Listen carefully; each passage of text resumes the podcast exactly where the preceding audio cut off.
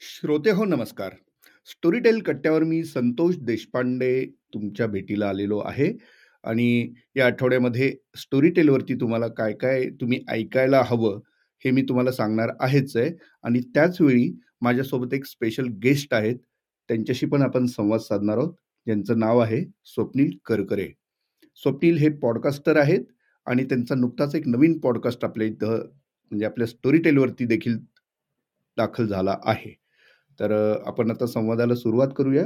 सर्वप्रथम श्रोत्यांना दिवाळीच्या आगमनानिमित्त मनसोक्त त्यांची शॉपिंग हो आणि त्याचबरोबर दिवाळीच्या सुट्टीमध्ये काय-काय करायचं आहे याचं प्लॅनिंग करत असतानाच काय गोष्टी त्यांनी ऐकायच्या आहेत, हेही त्यांना प्लॅनिंग करता यावं, अशी सदिच्छा मी देतो आणि सुरुवात करतो. स्वप्नील, स्टोरीटेल कट्ट्यावर खूप-खूप स्वागत. Thank you. संतोष आणि तुम्ही ही opportunity दिल्याबद्दलच thanks a lot for that. दिवाळीच्या सर्वांना ॲडव्हान्समध्ये हार्दिक शुभेच्छा. अजून एक मी सांगू इच्छितो, की मी फार वेळ मराठी एवढं नीट बोलू शकत नाही. मी इंग्लिश मीडियममधून शिकलोय, पण ऑब्व्हियसली मातृभाषा मराठी आहे, पण मध्ये-मध्ये इंग्लिश शब्द येतात. कसं आहे, की स्टोरीटेल कट्टा हा जो जो प्लॅटफॉर्म आहे ज्याच्यावरती आपण बोलतोय, त्याचं सुरुवातीला स्टोरीटेल असा शब्द असल्यामुळे, तो इंग्लिश असल्यामुळे तो अधिक कट्टा म्हणजे मराठी. त्यामुळे आपलं छान कॉम्बिनेशन होईल. त्याच्यामुळे त्याबद्दल निश्चिंत राहा. स्वप्नील सर्वप्रथम तुला शुभेच्छा त्या याच्यासाठी, की तुझा पॉडकास्ट स्टोरीटेलवरती आता दाखल झालेला आहे आणि इकॉनॉमिक्सवरती मराठीतला हा उत्तम पॉडकास्ट आहे श्रोते हो, ज्याचं नाव आहे इकॉन गली. इकॉन गली हा पॉडकास्ट स्वप्नीलनी सुरू केलेला आहे. त्याच्या संदर्भात त्याचा अनुभव, त्याचा प्रवास हे आपण आज जाणून घेऊया आणि हे तुमच्याशी आम्ही संवाद साधत असतानाच स्टोरीटेलवरती या आठवड्यात तुम्ही काय ऐकायला हवं, आमच्या काय रिकमेंडेशन्स आहेत, हे देखील मी तुम्हाला सांगणार आहे. स्वप्नील, सर्वप्रथम मला जाणून घ्यायला आवडेल, की तू सी-ए आहे म्हणजे चार्टर्ड अकाउंटंट आहे आणि इकॉनॉमिक्समध्ये पण तुझं शिक्षण तू पूर्ण केलेलं आहे पुढे. तिथून पॉडकास्टिंगकडे वळण्याचं तुझं स्वप्न होतं किंवा हा प्रवास कसा झाला? एकूणच ते थोडंसं आम्हाला सांगशील? सर्वप्रथम असं काही प्लॅन नव्हतं, की हेच करायचं म्हणून. सो सी-ए झालो. सी-ए नंतर मग मला इकॉनॉमिक्स या विषयाकडे विषयाची आवड आधीपासून होती, पण स्लोली, स्लोली जेव्हा तुम्ही शिकता, जेव्हा फायनान्स या पूर्ण विषयाकडे जेव्हा तुम्ही बघता, तेव्हा तुम्हाला कळतं, की कदाचित अजून काहीतरी आहे शिकण्याचं बाकी आहे. बऱ्याच इतर गोष्टींमध्ये उत्सुकता निर्माण होते, की अरे, एखादी गोष्ट घडली, तुम्ही पेपरमध्ये वाचता किंवा इतर ठिकाणी तुम्ही बघता, की अरे, ही गोष्ट घडली, ही का घडली असावी? ही अशी एक क्युरिओसिटी निर्माण होत गेली आणि मग त्यावरून मी इकॉनॉमिक्स या फील्डकडे वळलो. Economics me Meghnad Desai academy of economics जी मुंबईला आहे, तिकडनं मी इकॉनॉमिक्समध्ये पोस्ट ग्रॅज्युएट डिप्लोमा केला आणि तिथून आय-एफ-एल सिक्युरिटीज या ब्रोकिंग फर्ममध्ये मी इकॉनॉमिस्ट म्हणून कामाला लागलो.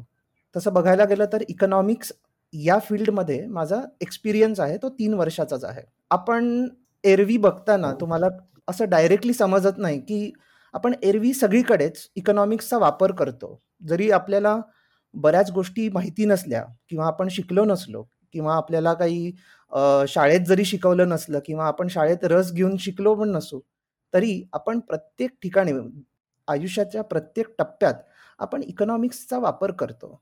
डायरेक्टली, इनडायरेक्टली, कळत-नकळत कसंही. म्हणजे तुम्ही भाजी विकत घ्यायला जाल, तर मागच्या वर्षी भाजी तुम्हाला समजा एखादी भाजी पाच रुपये किलो पन्नास रुपये किलो असेल, पुढच्या आठवड्यात ₹60 किलो झाली. ती का झाली? त्याच्यामागे अनेक असंख्य कारणं असतात. हे एक आपल्याला कधी-कधी आपण जाणीवपूर्वक यावर कधी विचार करत नाही. या ब्रोकिंग फर्ममध्ये होतो. त्या ब्रोकिंग फर्ममध्ये युजली कसं असतं, की फायनली तुम्हाला कोणता शेअर बाय करायचा, कोणता शेअर सेल करायचा, ह्यावर फोकस. पूर्ण या तीन वर्षाच्या काळात मला असा अनुभव आला, की फार छोट्या-छोट्या गोष्टी असतात, ज्या आपल्याला आपल्याला कोणी सांगत नाही, आपल्याला कोणी त्या समजवत नाहीत गोष्टी. पण त्या गोष्टी घडतात आणि आपणही म्हणजे मार्केटच्या दृष्टीने आपण शेअर मार्केटच्या दृष्टीने बघितलं, तर शेअर मार्केटमध्ये अशा असंख्य गोष्टी असतात, ज्या जरी आपण रोज उठून जरी शेअर मार्केटमध्ये डील करत असलो, तरी बऱ्याच गोष्टी आपल्याला माहिती नसतात. बरोबर. तर तशाच पद्धतीने मला पण अशाच गोष्टी उलगडत गेल्या आणि मग त्या असं वाटलं, की अरे ह्याच्याबद्दल आपल्याला काहीतरी केलं पाहिजे, अवेअरनेस निर्माण केला पाहिजे किंवा ॲट द सेम टाईम जेव्हा मी इकॉनॉमिक्स या एरियामध्ये फील्डमध्ये शिरत होतो, तेव्हा मी माझा एक ब्लॉग चालू केलेला. आणि त्या ब्लॉगचा कन्सेप्ट पण साधारण असाच होता की बऱ्याच गोष्टी असतात ज्या आपल्याला माहिती नसतात आणि त्या सोप्या भाषेत समजवून लोकांपर्यंत पोहोचवणं हा एक प्रयोग मी करत होतो. ब्लॉगचं काय नाव होतं? ब्लॉगचं नाव सेमच आहे. तिकडनंच ब्लॉगचं आणि पॉडकास्टचं नाव म्हणजे पॉडकास्टचं नाव तिथूनच आलं. इकॉन गल्ली हा ब्लॉगचं नाव आहे. तर इकॉन गल्ली ब्लॉग असा मी स्टार्ट केला तेव्हा. आणि मला लक्षात आहे पहिलं ब्लॉग आर्टिकल माझं डिमॉनिटायझेशनवर होतं. नोव्हेंबर दोन हजार सोळामध्ये डिमॉनिटायझेशनची अनाऊन्समेंट झाली. त्याच्या पुढच्या अख्ख्या महिन्याभरात या विषयावर फुल इंटरेस्ट घेऊन वाचत होतो. कारण मीडियामध्ये किंवा एकंदरीत तुम्ही बघितलं असेलच वेगवेगळ्या प्रकारच्या गोष्टी चालू होत्या. आणि बायस्ड अनबायस्ड इन्फॉर्मेशन आपल्याला कुठे मिळत नव्हती. सोशल मीडिया आणि मीडिया जनरल एक मीडियामध्ये कुठल्या प्रकारे इन्फॉर्मेशन किंवा न्यूज दिली जाते. एखाद्या इव्हेंटचं अनालिसिस करून देणं तेव्हा ठरवलं माझ्या डोक्यात की आपण असं करूया. सो मी तेव्हा तेव्हा बसून आर्टिकल लिहिलं आणि एक अतिशय अनबायस्ड ह्याच्यामध्ये लिहिलं. जरी माझ्या त्याच्यामध्ये काही मी ओपिनियन्स मांडले असतील तरी ते ओपिनियन्स मी कोणावरती लादले नव्हते. सो कारण मी पूर्ण सुरुवातीपासून एंड पर्यंत सगळे अनालिसिस त्याचं एकदम मुद्देसूद ऑब्जेक्टिव्हली केलेलं. आणि मग शेवटी माझं ओपिनियन जे काय होतं ते मी सांगितलं. आणि आफ्टर ऑल रीडरला जे वाटतं जसं वाटतं त्या पद्धतीने तुमचा स्टँड घ्यावा अशा अशा रूपात ते मी एंड केलेलं. म्हणजे उलगडून दाखवल्या फक्त गोष्टी. बरोबर. तिकडनं ही जर्नी सुरू झाली की कुठल्याही इकॉनॉमिक इव्हेंटचा एक अनालिसिस चांगल्या पद्धतीने लोकांपर्यंत पोहोचवणं. लास्ट तीन वर्षात मला असं झालं मराठीमध्ये काहीच कसं याच्यावरती कंटेंट येत नाही. आणि जर तुम्ही मराठी माध्यम बघितली कुठली? प्रिंट मीडिया म्हणा किंवा टी व्ही मीडिया म्हणा अर्थ या विषयावरती फारसं कव्हरेज नसतं. मराठी न्यूजपेपर बघितला तर एक पान अर्थ असं असतं पण त्यात तुम्ही बघितलं की अर्धा पान हे ॲडव्हर्टाइजमेंट असतं. मग जे काही थोडीफार बातमी असते त्या दिवसाची तेवढी बातमी दिली जाते. त्याला काही अर्थ नाहीये. म्हणजे एवढ्याच पूर्ण अर्थ अर्थ या विषयाशी आपला अर्थार्थी संबंध नाही असा अनेकांचा समज आहे कदाचित. त्यामुळे असेल. असेल. पण प्रॉब्लेमॅटिक गोष्ट आहे असं मला पर्सनली मग तू पॉडकास्ट कसा निवडला? Why you decided to be in podcasting podcast निवडण्यामागे हाच एक मला वाटलं की बऱ्याचदा असं होतं की मी जशी मी तुम्हाला म्हटलं मी लिहिण्यावरनं स्टार्ट केलं. लिहिण्यामध्ये कसं होतं की आपण आणि ही माझी टेंडन्सी आहे की मी एका गोष्टीला पकडलं तर मग मी त्या आठवडाभर दोन आठवडा मी सोडत नाही. म्हणजे जरी माझं आर्टिकल पूर्ण लिहून झालं असलं तरी पण मी बसतो त्याच्यावरती की नाही अजून काहीतरी असेल बाकी तर मग मी ते अजून शोधून काढतो आणि मग लिहितो वगैरे असं अशा अशा पद्धतीचं साधारण माझी टेंडन्सी आहे. पॉडकास्ट कसं आहे? पॉडकास्ट एक पाच मिनिटाचं केलं किंवा दहा मिनिटाचं जरी पॉडकास्ट केला तरी जरी त्याच्यामध्ये तुम्हाला खोलवर जायची गरज नसते तरी एक वरवरची इन्फॉर्मेशन तुम्ही देऊ शकता पहिली गोष्ट. दुसरी गोष्ट हा एक माध्यम लास्ट तीन चार वर्षांमध्ये मला पर्सनली खूप जास्त आवडला. म्हणजे मी आता ऑन अन ॲव्हरेज डेली मी साधारण तासभर तरी पॉडकास्ट ऐक इंग्लिशमधले मोस्टली इंग्लिशमधले पण बरेच असे विषय आहेत पॉडकास्टमध्ये की तुम्ही कोणत्याही विषयावरती पॉडकास्ट करू शकता. वेगवेगळ्या विषयाचं बंधन नाही इथे. कंटेंटचं बंधन नाहीये. तुम्ही आत काहीही बोलू शकता. पूर्ण स्वातंत्र्य आहे. तुम्हाला कोणाची परमिशन लागत नाही की अरे मला पॉडकास्ट चालू करायचा आहे तर गव्हर्नमेंटची परमिशन घ्या हे करा ते करा. So podcast is very free flowing format. आणि पॉडकास्टमध्ये माझं होतं की साधारण वर दिवस एका दिवसात पॉडकास्ट क्रिएट करून होतं. त्यामुळे एखादा विषय निवडला की त्याच्यावरती काम करून रेकॉर्ड करून एडिट करून पब्लिश करण्यात जास्त वेळ जात नाही. जे लिखाणात जातं. परत लिखाणाचं कसं आहे आता लास्ट चार पाच वर्षांमध्ये डेटा म्हणजे मोबाईल डेटाची कॉस्ट एवढी कमी झाली आहे. त्यामुळे लोक व्हिडिओ फॉर्मॅट आणि ऑडिओ फॉर्मॅटकडे जास्त वळली आहेत. सो लिखाण आणि वाचन कमी झाल्यामुळे कुठल्या तरी माध्यमातून लोकांना समजवायचा हा एक मेन ऑब्जेक्टिव्ह होता. त्यामुळे जिथे लोक जातात ती त्या माध्यमांमध्ये आपल्याला म्हणजे ॲज अ क्रिएटर अशा पद्धती या फील्डमध्ये असू तर मग त्या त्या पद्धतीने आपल्याला पण लोकांपर्यंत पोहोचलं पाहिजे. हा एक ऑब्जेक्टिव्ह होता पॉडकास्ट ग्रेट ग्रेट. आणि मग अशा पद्धतीने इकॉन गल्ली हा पॉडकास्ट सुरू झालेला आणि नंतर आता तो इतर माध्यमांप्रमाणेच स्टोरीटेल वरती येऊन दाखल झालेला आहे. त्यामुळे तुझं अभिनंदन खूप स्टोरीटेल परिवारात आल्याबद्दल. आणि श्रोत्यांना सांगूया की या महिन्यामध्ये या आठवड्यामध्ये त्यांनी कुठल्या गोष्टी ऐकल्या पाहिजेत? तसे काही रिकमेंडेशन्स आमच्याकडनं आहेत का तर आहेत आपल्याकडे काही नवीन पुस्तकं दाखल झालेली आहेत जसं इकॉन गली हा पॉडकास्ट आहेच आहे त्याच पद्धतीने काही पुस्तकं आहेत वेगळे. शून्यातून शंभराकडे असं सलीम शेख यांचं एक पुस्तक अलीकडेच आलेलं आहे आणि मराठवाड्यातल्या ग्रामीण भागातला तो तरुण आहे. छप्परबंद समाजातला कष्टकरी आहे. एकूणच आयुष्यातला जो प्रवास आहे, तो त्यांनी त्याच्यामध्ये मांडलेला आहे.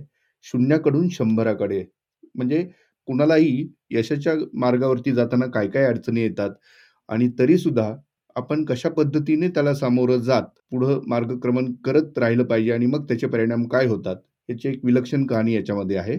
ऐकायला विसरू नका. शून्यातून शंभराकडे.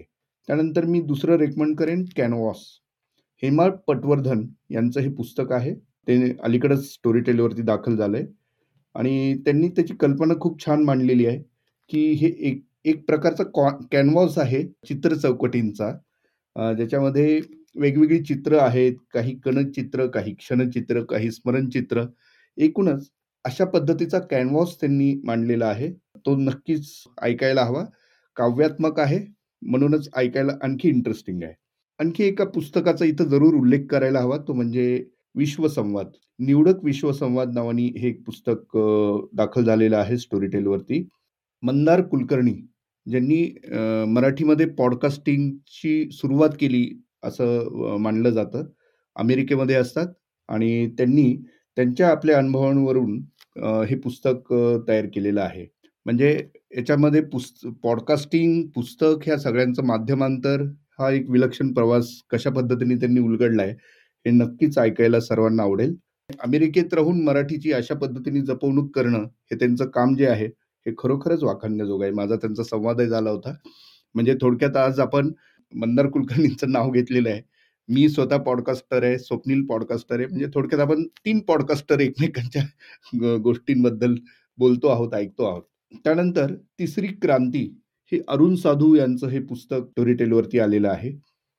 हे ई बुक आहे. ज्यांना वाचायची आवड आहे, त्यांच्यासाठी हे पर्वणी आहे. राजहंस प्रकाशननी काढलेलं.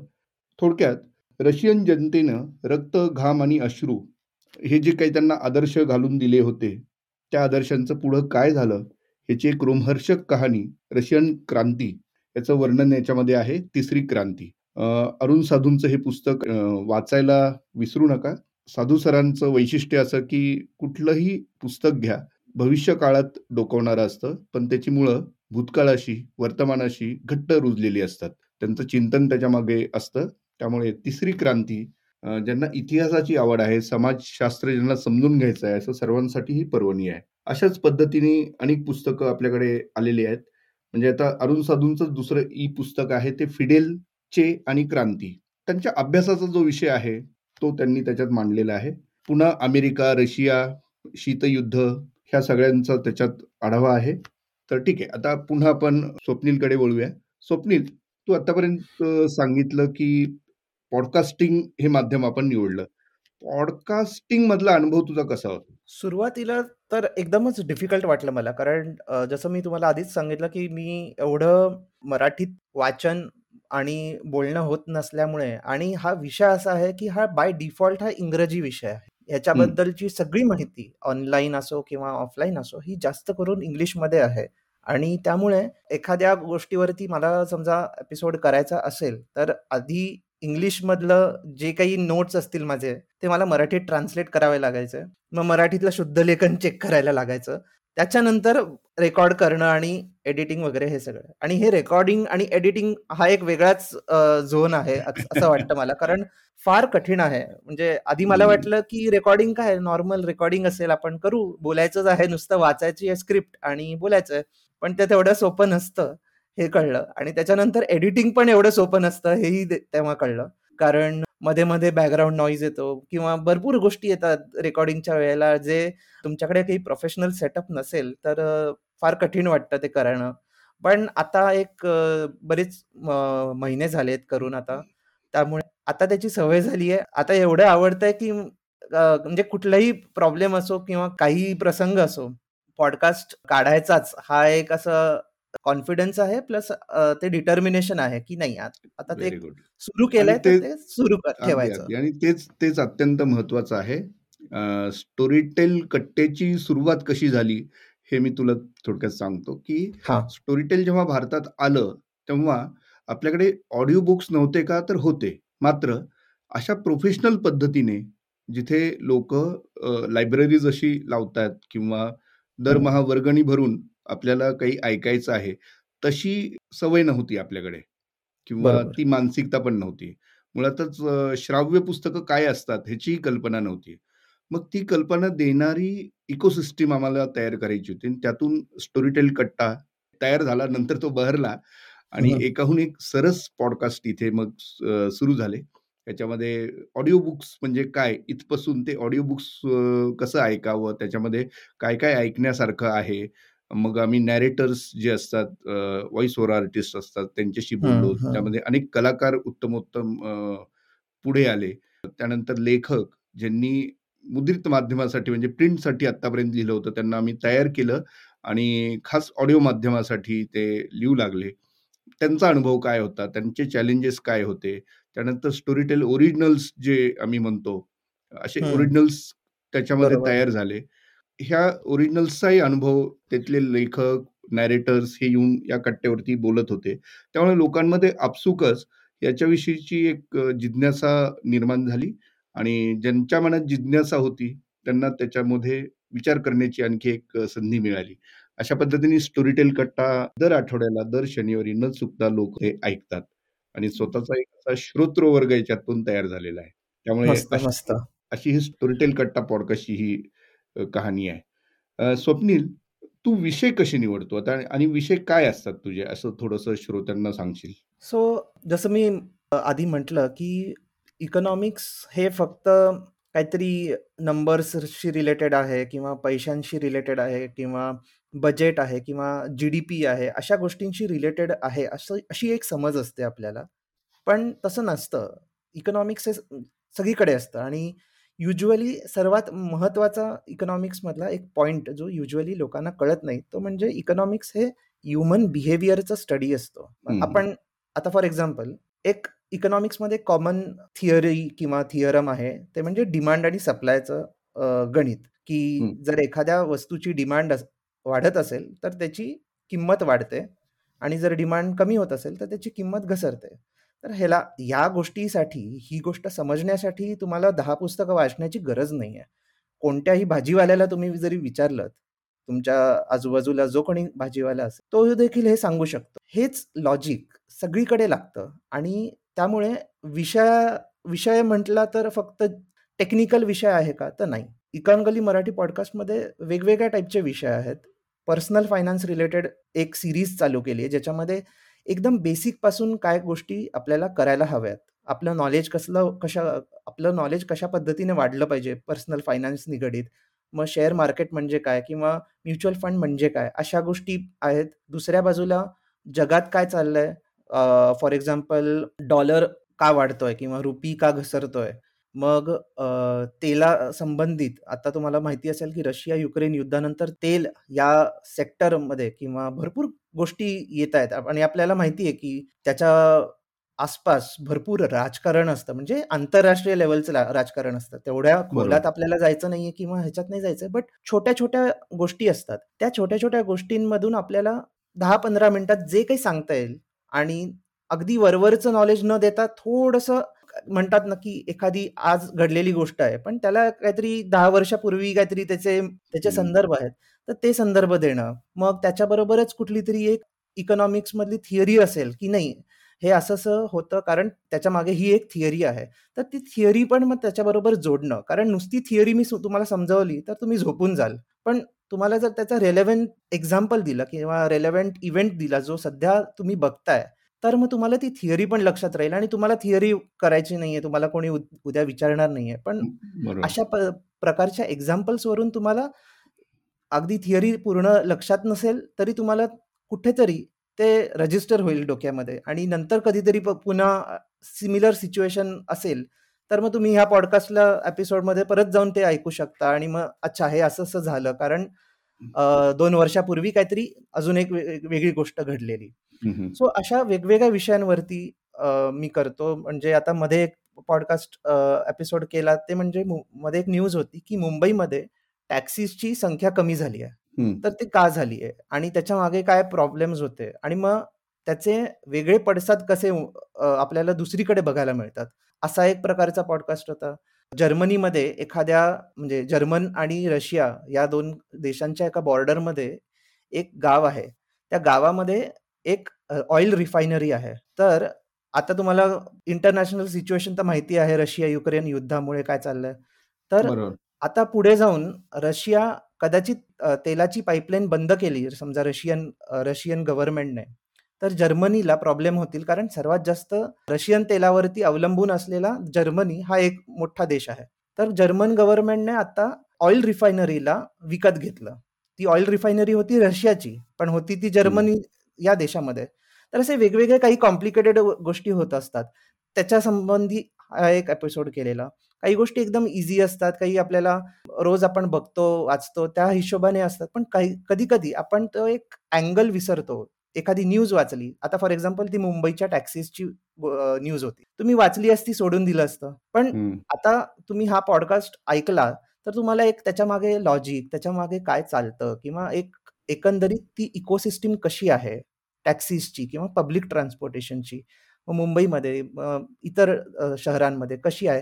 ॲटलिस्ट तुम्हाला ते तो एक डोक्यात एक किडा म्हणतात ना तसं एक डोक्यात किडा सोडल्यासारखा तरी होईल. आणि मग तुम्ही नेक्स्ट टाइम काहीतरी न्यूज असेल तेव्हा तुम्ही त्याच्यावरती ऍक्टिव्हली विचार करू शकता.